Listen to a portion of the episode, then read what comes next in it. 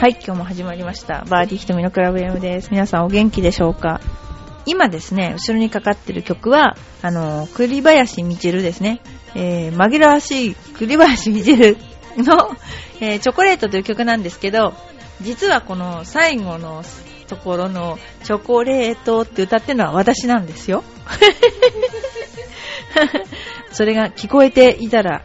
皆さん実は私の声だと気がついてくれるかな。でもとてもね、本当にはつらつとしたいい曲なので、私はもうバンバン流させていただきたいと思いますので、栗林みちるです。どっちかっていうとですね、ミッチェローニと呼んでるんですけれども、栗林みちるのこの歌ですね。皆さんも買っていただけると非常に嬉しいです。で、この間私はテーラーメイドのグローレのイベントに行ってきました。お客様と回ったんですけども、グローレっていうクラブが今出ていて、割となんだろうな、こう、年を取った人向けっていう最初振りで出したんですが、ものすごくボールが飛ぶので、ですね、何しろボール飛ばしましょうっていうことで、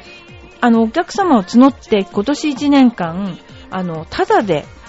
っていうかすごいですよね。無料でなんか試打会をやって、それでその試打会をですね、各所でやりまして、で、試打ラウンドかな。ラウンドをね、重ねたらしいんです。そして、グローレのオーナーの方だけのメンバーで、プロ10人、インストラクター10人。その中には、物見里しのぶちゃんとか、そうですね、若手のプロとか、私みたいに、年季の入ったものまで。男子も女子も、行ったんですけれども、うちでは八幡も行ったんですけれども、非常になんかですね、技術なしでボールが飛ぶというところが、グローレの魅力なんだけど、でも、まあ、技術プラスアルファしてもらうともっと飛ぶということで、私はね、いろいろ使ってるんですけど、グローレにランバックスのシャフトを入れたものが非常に飛ぶと思います。それでグローレはヘッドがあんまりね、大きくないんですよ。だから、昔のちょっと R9、ちょっとね、R9 みたい感じ。それで、振りやすいので、非常に人気があります。ですから、おすすめなんですね、グローレね。皆さんぜひちょっとテーラーメイドのショップないしは、うちにいらしていただいて、グローレの指導をしていただければなって思っています。ということでですね、グローレさんのですね、テーラーメイドの、そういうグローレのね、オーナークラブの仕事に行ってきました。結構仕事してますよ、この頃。それからあとはですね、この間は、福岡のケアっていう有名なコースに行ったんですけれども、それはなんでかというと、私は専修大学体育会ゴルフ部というですね、恐ろしいところにいてですね、それまで高校の時ゴルフ部じゃなかったので、第1回目の部活の時に腹筋が10回できなくって、そのできない人の気持ちがわからないって言われて、それね、気持ちの問題じゃないって、できないものは筋力の問題なのに、その気持ちがわからないって言われて、それね、とっちめられた記憶があって、でも、昔は1年は、奴隷、2年平民、3年なんだっけな、4年が3年天皇、4年神かな。それで奴隷の時に平民だった先輩たちとすごくうちの代が仲が良くて、でその先輩が福岡でゴルフ練習場やってるんですね、ジャンボゴルフっていう。でそこのコンペを40周年記念のコンペをやるというので、ゴルフ部の大集合がかかったんですね。で部長監督、私とその同期は3人行ったんですけども、熱海で旅館の女将をしているトンちゃんというね、トンちゃんとそれからテルという行ったんですけども、すごい面白かったです。でそれをフェイスブックに載せたら、監督のことを藤木三郎と間違った人がいる藤木三郎じゃない、なんだかすごいですね、うちのゴルフ部ってすごいメンバーで、すごく面白かったんですけれども、まあ、バンカラな感じでね、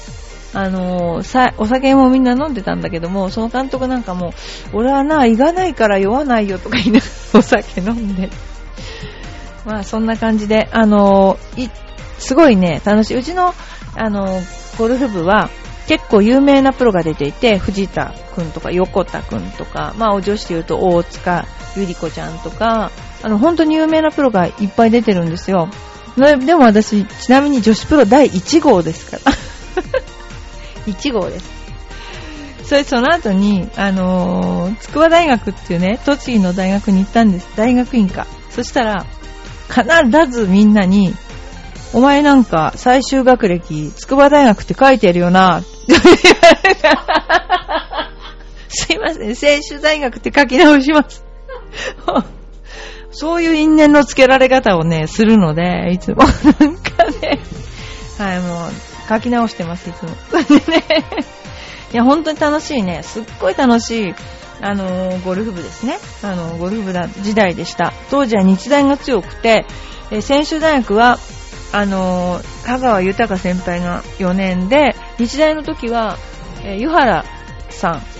倉本さん、湯原さん、大町さん、金谷さん、金子中堅が同級生。もうゴールデンメンバーで、日大には勝てないと言われてたんだけど、専修大学はハンガー先輩の代に勝ちまして、もうその時のどんちゃん騒ぎと言ったらもう半端じゃなかったんだけど、あとは、なんだかな、本当にすごいですよね。もう、そういう黄金時代にちょうどいました。で、来年創部50年とか言ってたかな。すごいですね。もう50年もあるんだなと。思いまして、まあ、そんなことでケアカントリーに行ってました。で、この後いろんなとこに行ってるんですけど、まあ、本当に今ゴルフ場、そうですね、結構ね、コンペでもね、この間ね、成田の森っていうとこ行ったんですよ。で、そこはナイターもあるんですね。で、宿泊施設もあって、成田の森の前、名前の前がダイナシティだったのかな、ホテルの会社がやってたからか、宿泊施設が充実してまして、で、そこでコンペをやりました。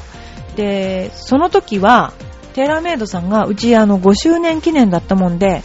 商品をめちゃくちゃ出してくれてこんな、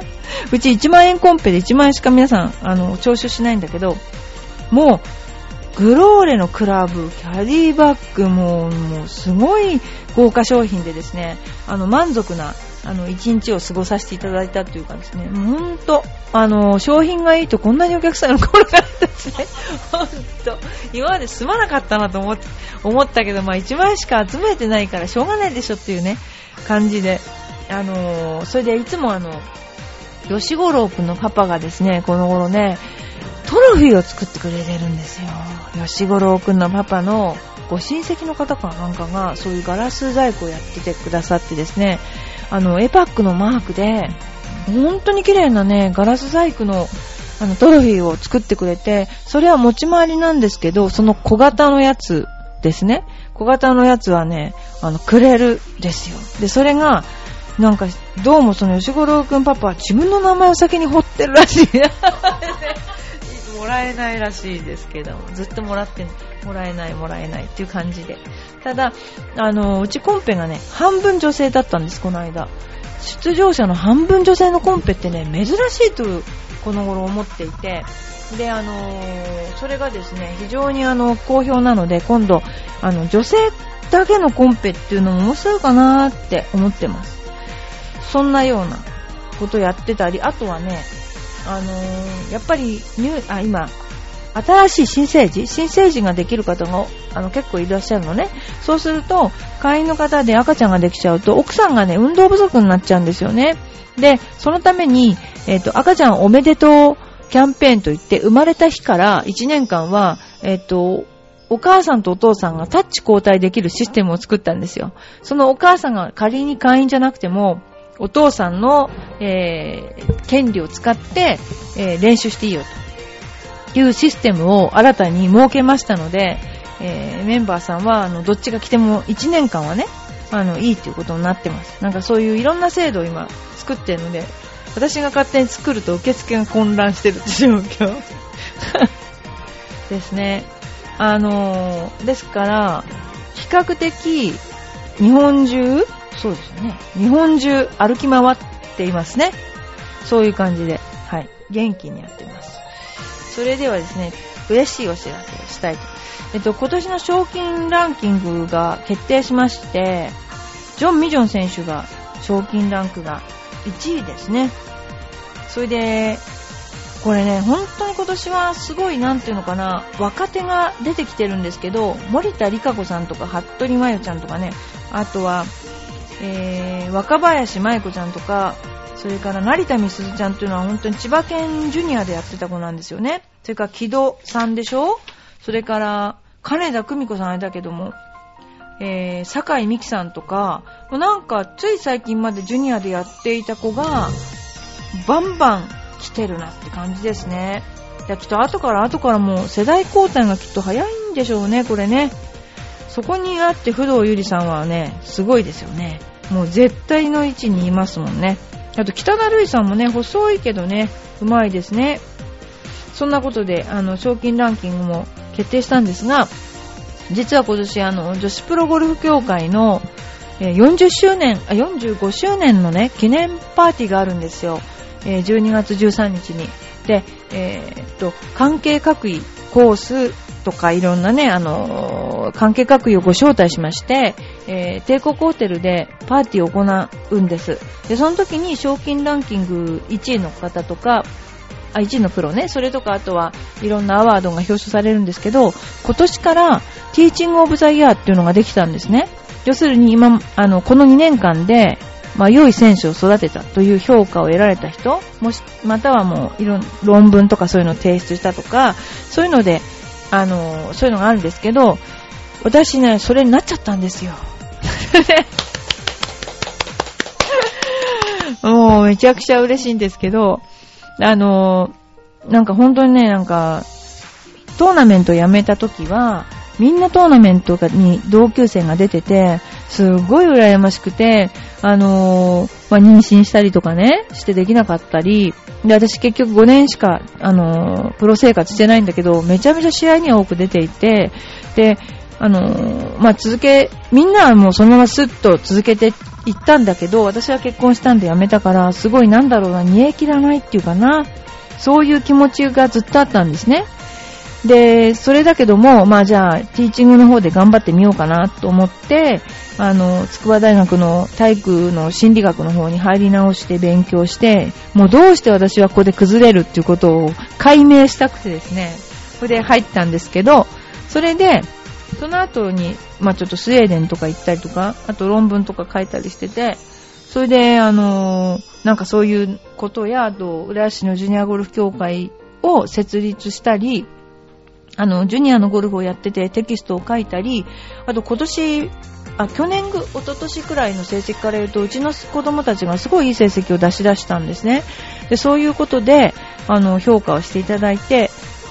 なんだかね、そうに なりました。で、表彰をしていただけるそうです。嬉しいです、すごく。という、ちょっと嬉しいご報告でした。はい。それではですね、いつものようにネタでそうだ。なんかね、今日はゴルフクイズをちょっと皆さんに出してみたいと思うんですけれども、女子プロゴルファーの東尾理子選手、現在は、フリーですが、かつては、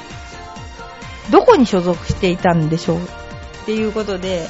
問題が出てるんですけれども、わかりますかね、皆さんね、東尾理子さんもテーラーメイドでありますけどね、リコちゃんはリコなのでリコの選手でしたこれよくあるんですね、こういうのね、リコの所属選手でした。では、ゴルフの世界の格言、ドライバーイズショー、ショーですね、見せるもの、パッドイズなんでしょうっていうことなんです。これはわかるでしょう。マネーですね、ドライバーは見せるためにある、パッドは金のため、で、金を稼ぐってことですね。パッドフォー、正しい英語での格言は、ドライブフォーショー、パッドフォーダフとなるので、ゴルフ通を気取りたいときはこっちを使うのがいいでしょう。そうなのね。知らなかった。ゴルフの OB という意味が、OB とは何という略ということなんです。これ知ってるんじゃないんですか？アウトオブバウンス。バウンスというのは区域という意味で OB はプレーが禁止されている区域で、これなんですけど、日本は狭いからアウトオブバウンズっていう白食いがありますよね。私どこだっけ、スウェーデン行った時ね、アウトオブバウンズがないんですよ。要するにどこでも打ってで、それで結局ね、なんだっけな、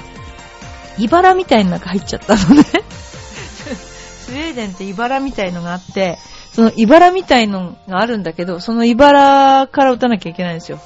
で、打てない場合はどうしたらいいかっていうと、ア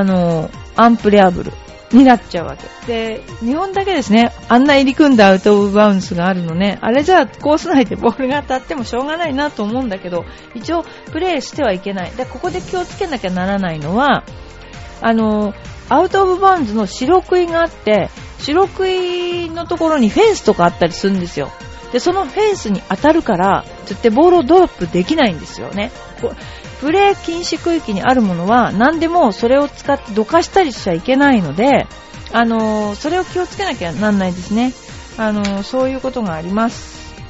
それではなんかちょっとこれはあれだな、趣味な、うちの川原インストラクターが好きな問題ですね、これ。石原亮選手が中学で所属した運動部は何この間亮くん勝ちましたよね、久しぶりに。陸上部ですね。地元埼玉県松伏町の公立中学に住んでから陸上部に席を置いていた石川選手、その理由は単にゴルフ部がなかったからだけではなく、下半身の瞬発力を強化するという目的があったそうです。石川遼くんがそのプロになるのがやっぱり早かったんじゃないかってね。やっぱり体のことを考えるとちょっと彼は早かったんじゃないのかっていうのがありますよね。松山くんと比べると体格が本当に細いし、プロって成長期にやっちゃうとものすごく体を痛めるんじゃないかなというのが一つ思って、結局ミシェル・ウェイだって出てるけど大学スタンフォードちゃんと卒業してるし、卒業すると22でしょ。だから決して遅くないんですよね。まあだから時期っていうのがあるかもしれないけど、体はあんまり、そうですね、15、6っていうのは発達する時期だから、まああんまり試合に出るのはどうなのかなと私はちょっと思っていました。それでは次。かつてオリンピックでゴルフが競技として実施されたことがあるって本当？これ知ってる人いるかな？本当だそうです。2016年にリオデジャネイロで開催されるオリンピックでゴルフが実施されることが決まっています。これはね、期待しちゃいますよね。過去には1900年の第2回パリ大会と続くセントルイスの大会で2度採用されたことがあったそうです。すごいですよね、これ。ゴルフってオリンピックに出て、まあ、昔はやっぱ、スポーツって限られてたんでしょうね。昔からあるスポーツね。だからね。はい。あとね、もう一つだけいきますね。日本ツアーでただ一人、パー4でホールインワンを達成したゴルファーは誰？これはですね、中島常幸さんです。面白いですね、この人。1998年の中日クラウンズの2ラウンド目で、このスーパープレーは起こりました。初日3位タイで終えた中島プロはこの日の1番ホールで見事ホールインワン。現在でも世界の主要ツアーでも欧州とヨーロッパとアメリカで各一度合計3回しか達成されていません。すごいですね、これね。パー4でホールインワンって言うのかな言わないでしょ、これ。こういうのがあるんですね。はい。そんなことで、今日はですね、一応いろんなご紹介をさせていただいたんですけれども、皆さんは今年の冬はどこかゴルフに行かれますか？ですね、私メキシコに今度行くんですけれども、メキシコっていう国はですね、有名なプロがロレーナ・オチョアという人がいるんですけども、まだ若いんだけど、私がアメリカのツアーのラウンドレポートをやってた時に彼女が優勝したんですね。で、まあ、ヒスパニックと言われる人たちが多いんだけども、大体ですね、コースに入れなくて、こう裕福なお家のお庭をお手入れしながら応援してる。